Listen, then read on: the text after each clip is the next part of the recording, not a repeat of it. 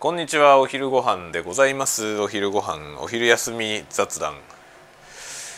本日はお昼はいつもの5分パスタをやります。これねこれ今あのワイヤレスユニットを使って iPhone に録音してるんですけどこのね iPhone のライトニングからアナログ端子に変換するやつあの、まあ、4極のステレオミニピンのやつですね。それに変換するやつを使うとそのステレオ4ピンを分岐してあの入力と出力ね。スピーカーとヘッドホンこう挿した時にスピーカーとヘッドホンじゃないよ。ヘッドホンとマイクですね。を挿した時にそのねそこに刺さってるマイクがステレオでも結局 iPhone 側がモノラルでしか受けてくれないんだよね。これはどうなんだろう。あの4極の端子を2つに分けた時の入力側って必ずモノラルなのかな。どうなってんだろうあれ。4極になってて4極を3極と3極に分けるじゃないですか。あれってどういうふうになってんだろうね。4極を3極3極に分けて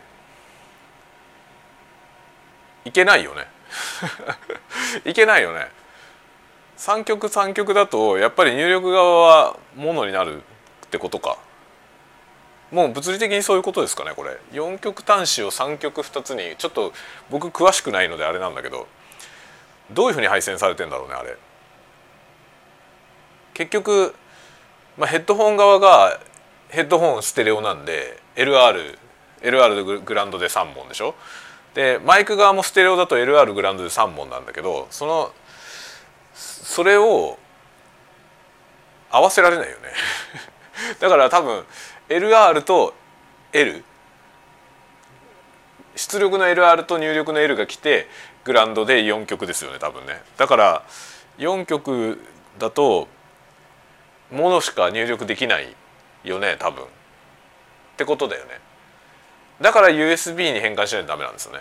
ライトニングから USB 変換して USB のインターフェースを挿せばステレオで録音ができるんですよ。そういう多分仕掛け。だからアナログを混ぜちゃうとダメなんだよね。でこのワイヤレスユニットはアナログを混ぜざるを得ないんでワイヤレスにしてステレオで撮ることはできないということだよね。いやもちろんこのワイヤレスをつなぐ先がねその iPhone じゃなければいけるんですけど4極に変換するやつじゃなければいけるんだけどまあ事実上多分ダメだね。ダメですよね。ダメだよね。本当にステレオ録音ができるワイヤレスがあるといいんだけどな。そういうやつは多分高いね。高いですよ。ステレオでワイヤレスで飛ばすのは高いわなきっと。Bluetooth とかでないかな？Bluetooth ので飛ばせるステレオのマイク。Bluetooth でステレステレオ飛ばせるマイクがあれば。Bluetooth で飛ばせるマイクはあるんだけどステレオじゃないよね大体ね。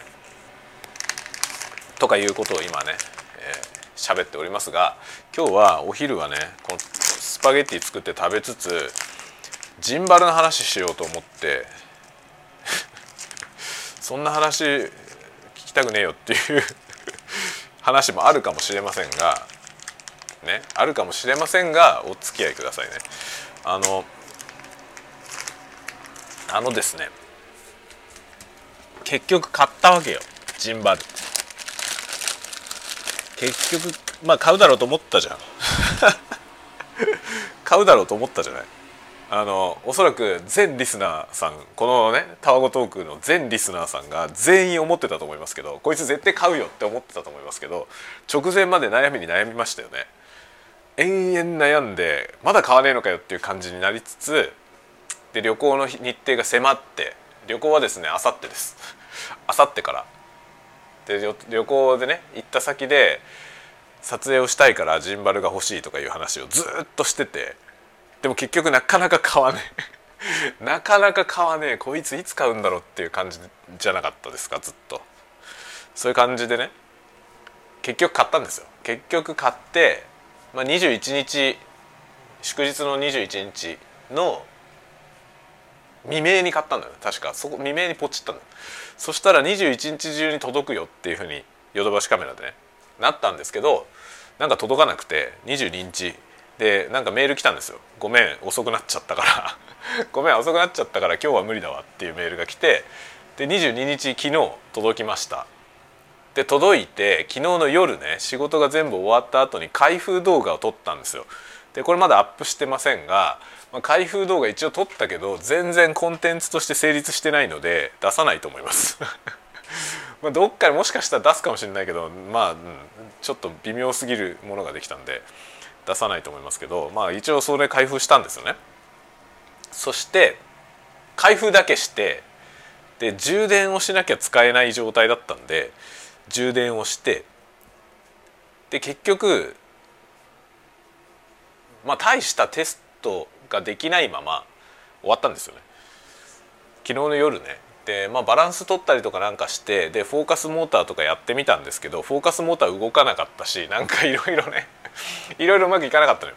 でいろいろうまくいかなくてで分かんなくて結局そのマニュアルがついてないからよく分かんなかったんだよね。それで今朝朝ね朝一で起きてでマニュアル調べてですねいろいろ設定項目僕が知らなかったところに設定項目がいろいろあることが判明してでフォーカスモーターを動かせるようになったりとかしたんですけどねしたんですけどフォーカスモーターがですね僕が今使ってるレンズだと使えないことが判明したんだよね。これがね結構な誤算でした。でフォーカスモーターっていうのは何かっていうとそのジンバルまあジンバルってそもそも知ってますか？あのカメラをね安定させるための装置。ですっごい雑に言うとあの一眼レフカメラねそのミラーレスの一眼レフカメラを載せるための自撮り棒みたいなもんだと思ってください。すげえ雑な説明でこれめっちゃ雑な説明だけど自撮り棒みたいなもんだと思ってもらえるとそんなに間違ってない。そんな高級な自撮り棒ですね。でスマホ用のジンバルも持ってるんですけどスマホ用のジンバルは完全に高級自撮り棒。自撮り棒です。自撮り棒だけどそのね自撮り棒の中にモーターがいっぱいついててそのカメラをですねその、まあ、スマートフォンなりカメラなりをね常に水平に保ってくれるんですよ。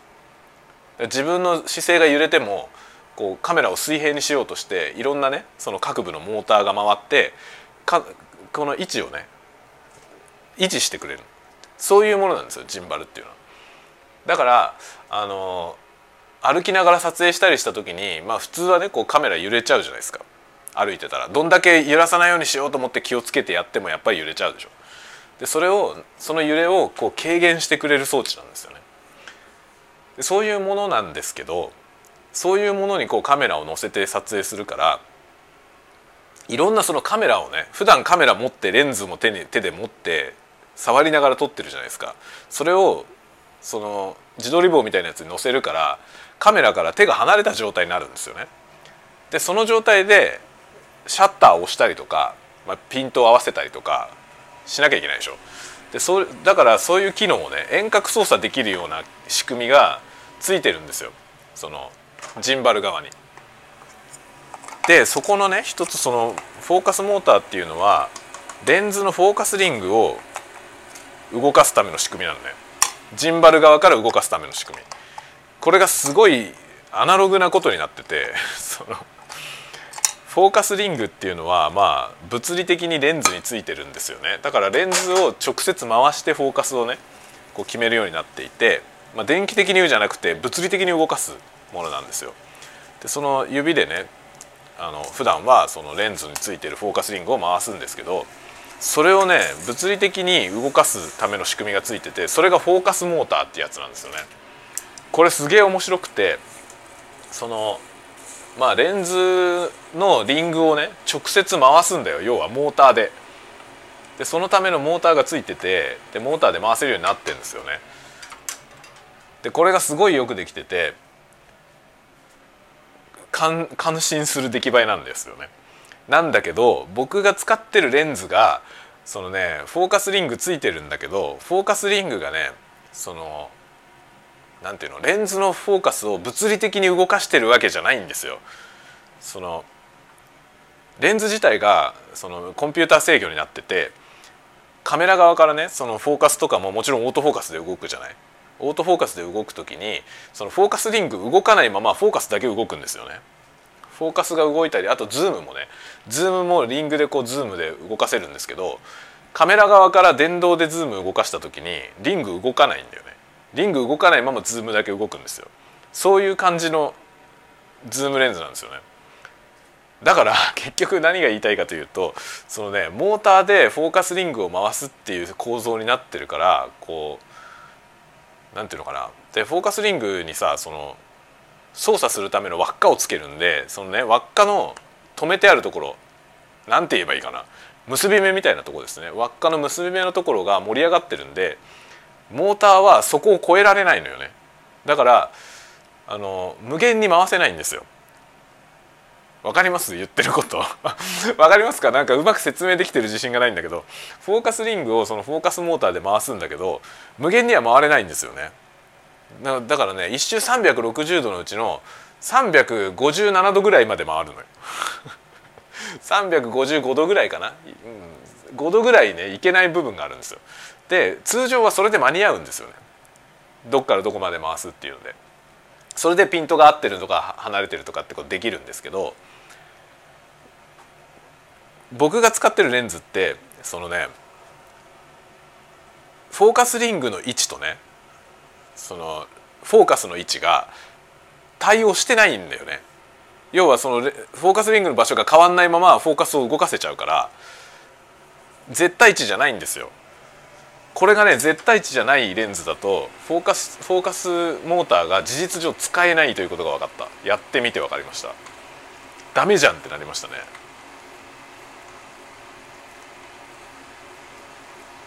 だからまあなんだろうねその特殊な状況では使えないこともないけど例えばそのフォーカスモーターを一番ねそのギリギリ端っこのところまあいける範囲が例えば0度から355度までだったとしたらその0度のところに合わせといてその状態でオートフォーカスでフォーカス合わせてそこからずらすみたいなそういう使い方は一応できると思いますね。そういう使い方はできるんだけどそれしかできないのよ。これがすげえ誤算でしたね。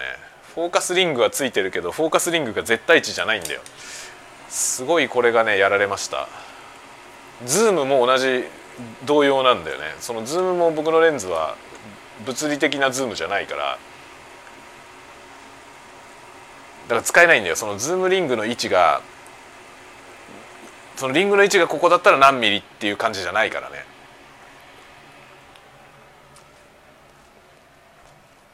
だからハイテクレンズだとねこのフォーカスモーターって使えないんだなっていうことが分かりました。使えないことはないけど微妙。その本来意図してる性能が出せない。いやもうほんとそれでさ今日はがっかりだよ。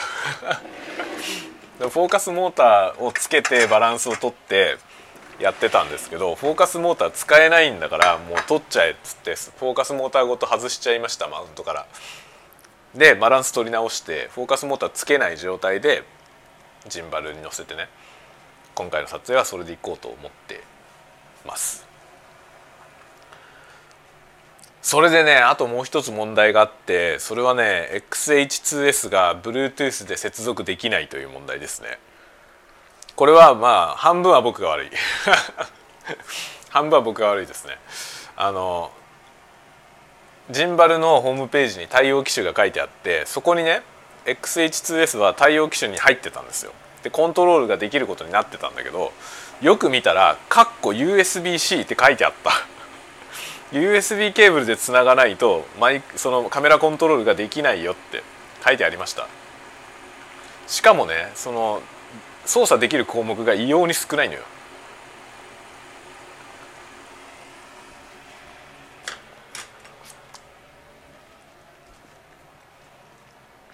これがなんかね、まあ、XH2S 買う時もねだいぶ大騒ぎしてあのいろんなカメラと比較して検討したんですけどこれねこれがすごいでかいディスアドバンテージだと思いますね。富士フィルムはここを力入れないとダメだなって本当に痛感しましたまあ富士フィルムってもともとそのスチール写真を撮る人たち向けのカメラを作っていてであんまり動画のカメラっていう印象じゃないわけですよねで XH2S はなんか初めてそのさまあ厳密には初めてじゃないけどここまでこうガチで動画に寄せてきたカメラっていうのは割と初めてかなと思うんだよね。でカメラ自体は結構いいものになったと思うんですよ。ソニーの α7 とかあのパナソニックの GH5 とかあと何？あのブラックマジックのね BMPCC とかとまあなんていうの？並ぶとは言わないまでも結構近いところまでねいける。でそれプラスその富士フィルムにしかない機能？フィルムシミュレーションとかそういうのがあるから結構魅力的なんじゃないかっていうね。でその今回出たレンズもあのズームしてもレンズが伸びない伸び縮みしないしフォーカスもずれないみたいなそういうレンズが出てね。でこれでかなり動画向けのねカメラとして XH2S は結構戦えるという印象になったんだよね。なったけどダメだよ。周辺機器との連携が全然できないからダメだよ。ということが今日判明しました。本当にね。いや本当今日ねそれを痛感した。あ富士のカメラはまだ全然課題がいっぱいあんなって思いました。まずジンバルと Bluetooth で接続できないのは終わってるね。それは本当になんとかしてほしい。でさらにそのカメラコントロール USB でつないだ時のカメラコントロールもほとんど何もできない。それもなんかなんとかしてほしい。本当に。なんでって感じなんだけど。何考えてんのって感じなんだけどさ。あの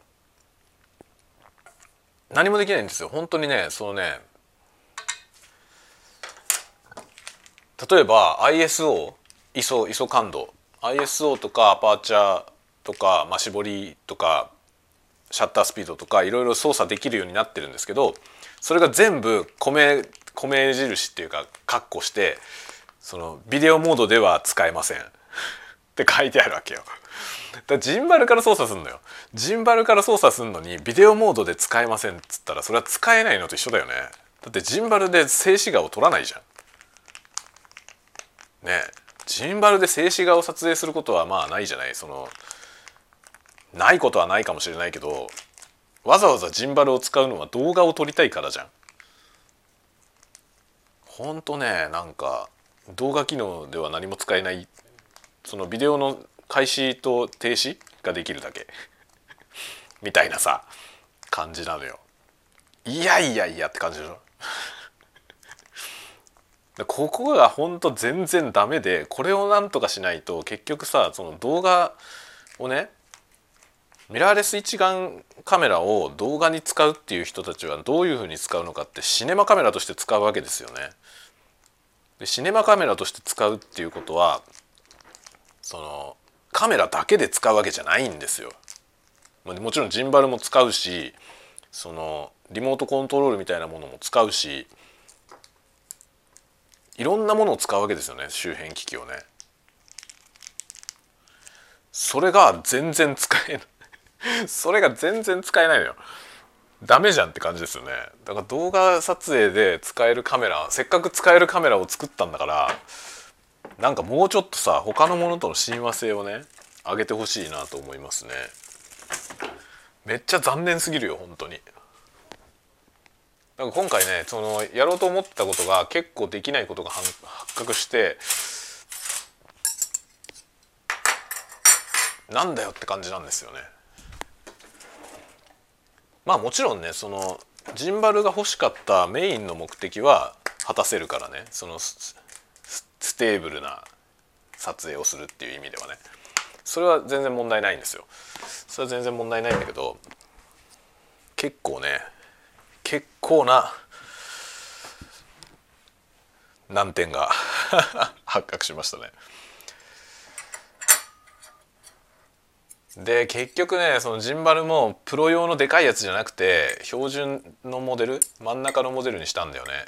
あのプロ用のでかいやつ真ん中のモデルで下にミニっていう小さいやつって3種類出てるんですけどさすがにミニはねもうカメラ自体がきついだろうなと思ったのよ一応メーカーのその対応表にはミニでもその XH2S 対応してるって書いてあるんだけど多分ギリギリすぎると思うのよね。で案の定やっぱりね標準モデルで買いましたけどそのね XH2S 乗せたらね結構そのバランスによっては干渉するのよね。ギリギリになるとこが結構あってクリアランスが。ダメじゃんっていうさ。いやこれプロの方が良かったんじゃないのってちょっと思いますね。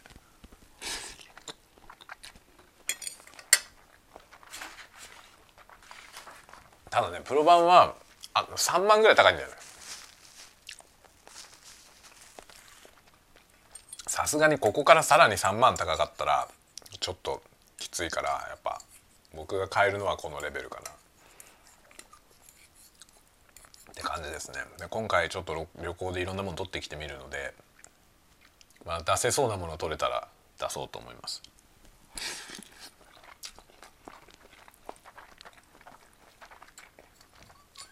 まあ、カメラも面白いね。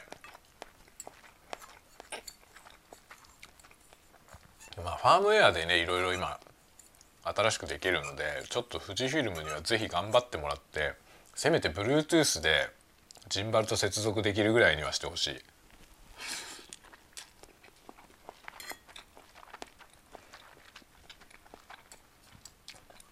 でこの情報がね全然ネットにないのよだから結局 XH2S って結構話題になったしそこそこ売れたと思うんですけどジンバルに載せたりとかしてる人が少ないっぽいね、まあ、YouTube で海外の人が何人か XHS でジンバルに載せてましたけど。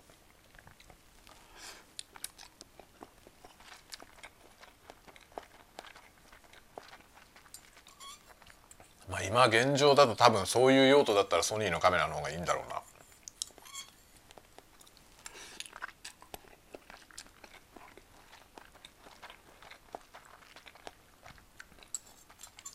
もしくは BMPCC かな。BMPCC が一番いいのかもしれないね。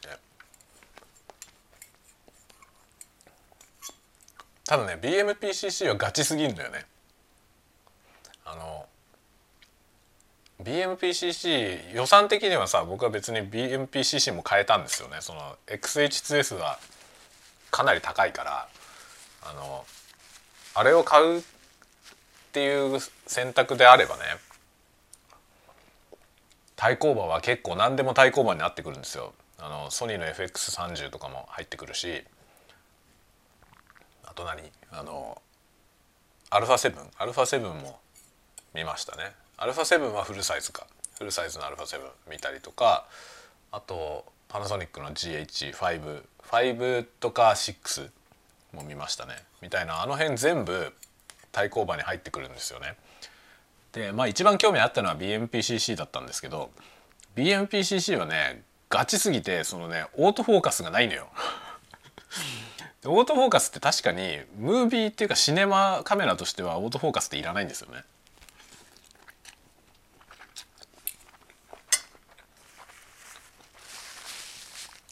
だけどさシネマカメラとしてシネマ撮影しかしないわけじゃないから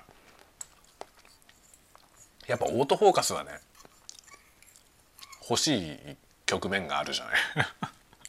と思ってさすがにオートフォーカスいらねえっていうほどまで割り切れなかったのでね。富士フィルムにしました。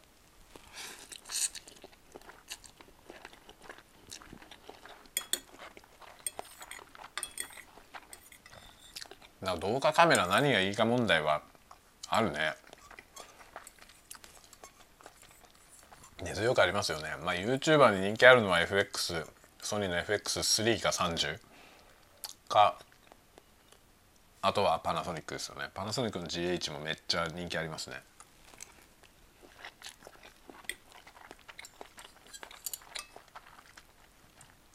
その辺を使ってる人がすごい多い気がする。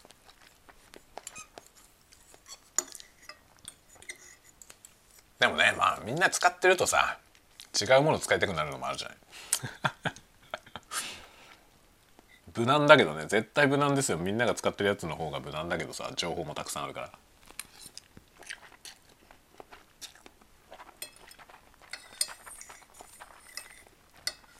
でもどっちかというと誰も使ってないやつでいきたいよね。僕の場合は。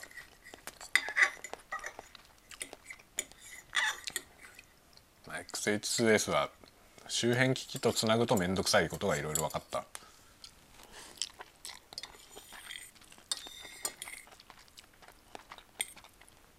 USB もねめんどくさいんですよ。USB ね普通にパソコンとつないでその USB で充電もできるんですよ。バッテリー充電もできたりとかあとあの撮影したデータをね PC に取り込んだりっていうのも USB でできるんだよね。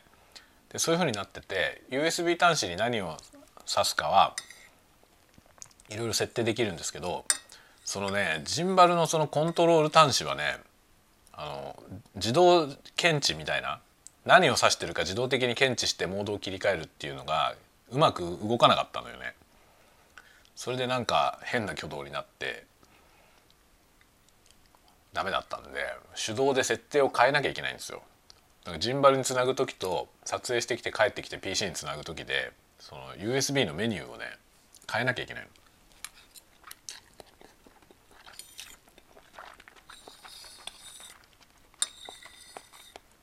それもなかなかに面倒くさいね。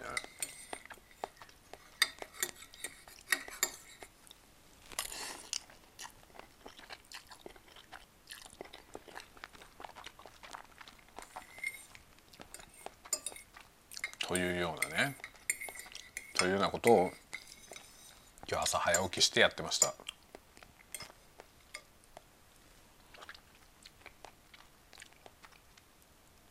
それで通常通りに仕事に突入して今お昼休みで、まあ、この後も仕事してまた夜ね。夜またジンバルのセッティングとあと旅行に持っていく荷物の準備一応ね衣類とかそういうものはもう先に宅配で送ったんですよね。持ってくのだるいから。で結構身軽に身軽に行く予定なんですけど撮影機材がねどうするかだよね。ジンバルはもう本体だけ極力極力少なくして本体のみ。で充電はもう全部 USB-C のケーブルがあればできるので、まあ、USB-C のケーブルを何本か持ってくみたいな感じかな。さて食べ終わりました。食べ終わりましてなんかデザート。デザートでも食べますか。アイスクリーム。アイスクリームがあったんでこれを食べよう。買った。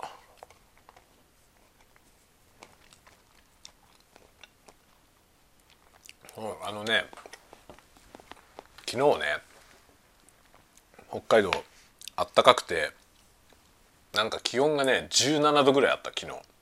17度ってすごくない？3月だよまだ。3月なのにもう17度もあって昨日。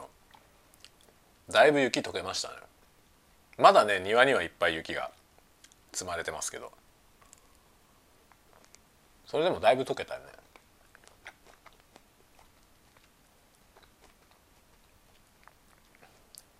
であさってねあさってから旅行するんだけどあさって寒いみたいなんですよ。北海道。それやめてほしいよね。飛行機に乗ってまあ東京に行くんでで東京はきっと暑いでしょ？なんだけどそのね北海道で空港に行くまでが寒いのよ。でそこをさ寒くないない格好で行くとさもう明らかにその後がずっとずっと暑いじゃん。どうしようかなと思って。だからもう家からしばらくねもう我慢するっていうね寒いけど我慢するって感じでちょっと薄着で行こうと思ってるけど明日。あ明後日だ。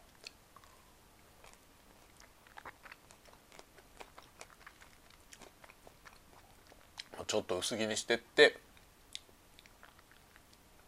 でまあ空港空港に入っちゃえばねそんな寒くはないだろうってことでで飛行機乗ったらねもうあとはあとはあったかいですよね。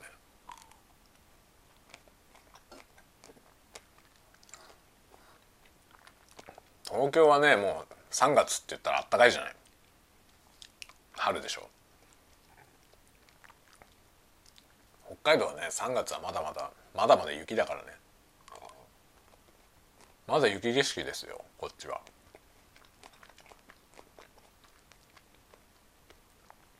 でもねちょっとずつあの木が芽吹いてきてますね。まだ全然葉っぱはないけど。葉っぱはまだないけど葉っぱ出てくるのは4月の後半ぐらいですかね。新緑。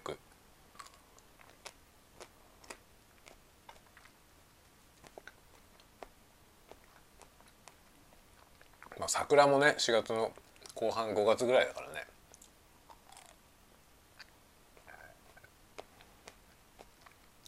それでもやっぱりねあの温暖化温暖化してて結構最近はあったかいですね。特に今年の冬は冬というかこの3月はね、まあ、去年に比べてはるかにあったかいですね。かなりあったかい。大丈夫なのかな？なんか作物とか。寒い期間が少ないとそれはそれで作物に良くないみたいなのよね、まあ、良くない作物もある。みたいなんですよね。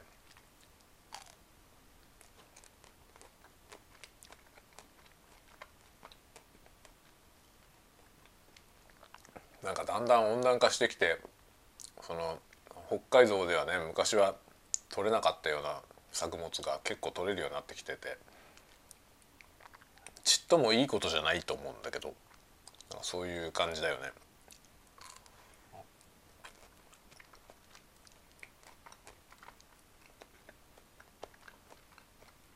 なんか温暖化問題と少子化問題はなんかねもうすごく危機感を覚えるぐらい身近に実感としてありますね。温暖化は本当年々あったかくなるからでなんか温暖化のその数値ってあるじゃない？ここ10年で何度平均気温が何度上がったとかいう数値あるじゃないですか。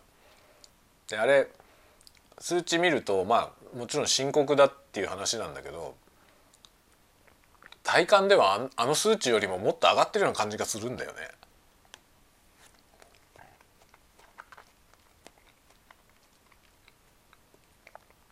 そんななんか1度とか2度とかの上昇じゃない気がする。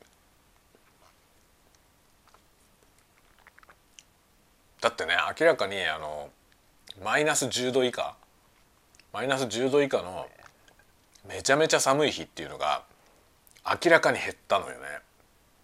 しかも僕が北海道に住み始めて16年くらいですよ。まだ16年くらいですよ。16年ぐらいだけど最初引っ越してきた時はもっと寒かったよ。だからそのぐらいわずかそれぐらいの期間でもう体感でも違うぐらいあったかくなってる気がするんですよね。今に雪降んなくなるんじゃない？っていう気がする。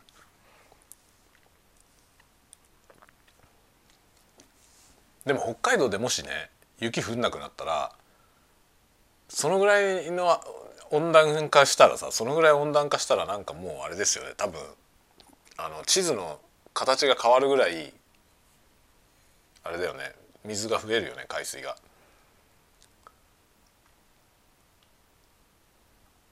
深刻ですよねこの問題も。でも温暖化もねもう防ぎようがないじゃない。なんかそのなんていうの？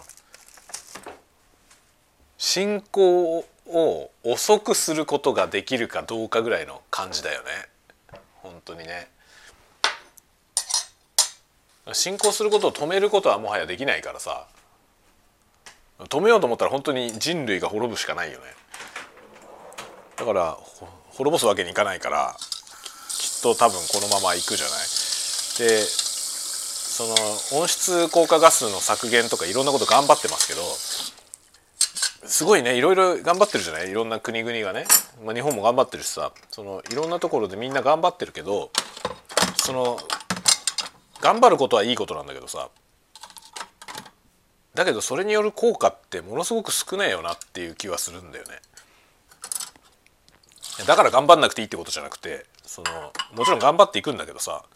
頑張っていくんだけどその頑張りに対してのその効果がね薄いししかもその何ていうのかな最大限効果を発揮したとしてもさ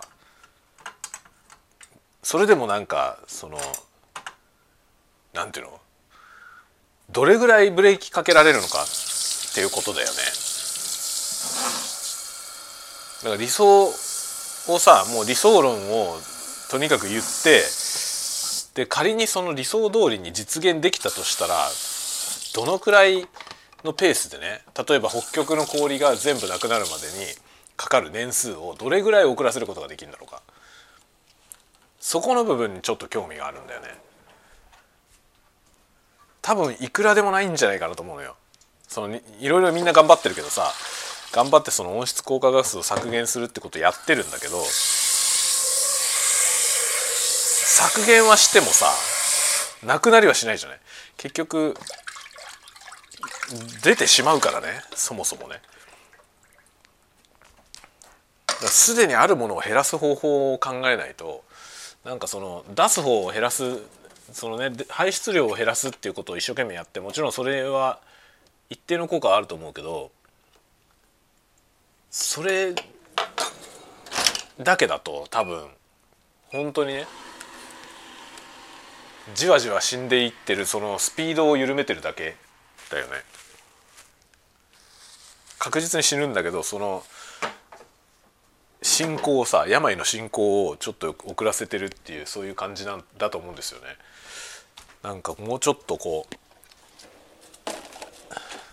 うなんかこうエポックメイキングな エポックメイキングな対策がないもんかなって思うよね。ないよね。いやないと思うわ。本当になんか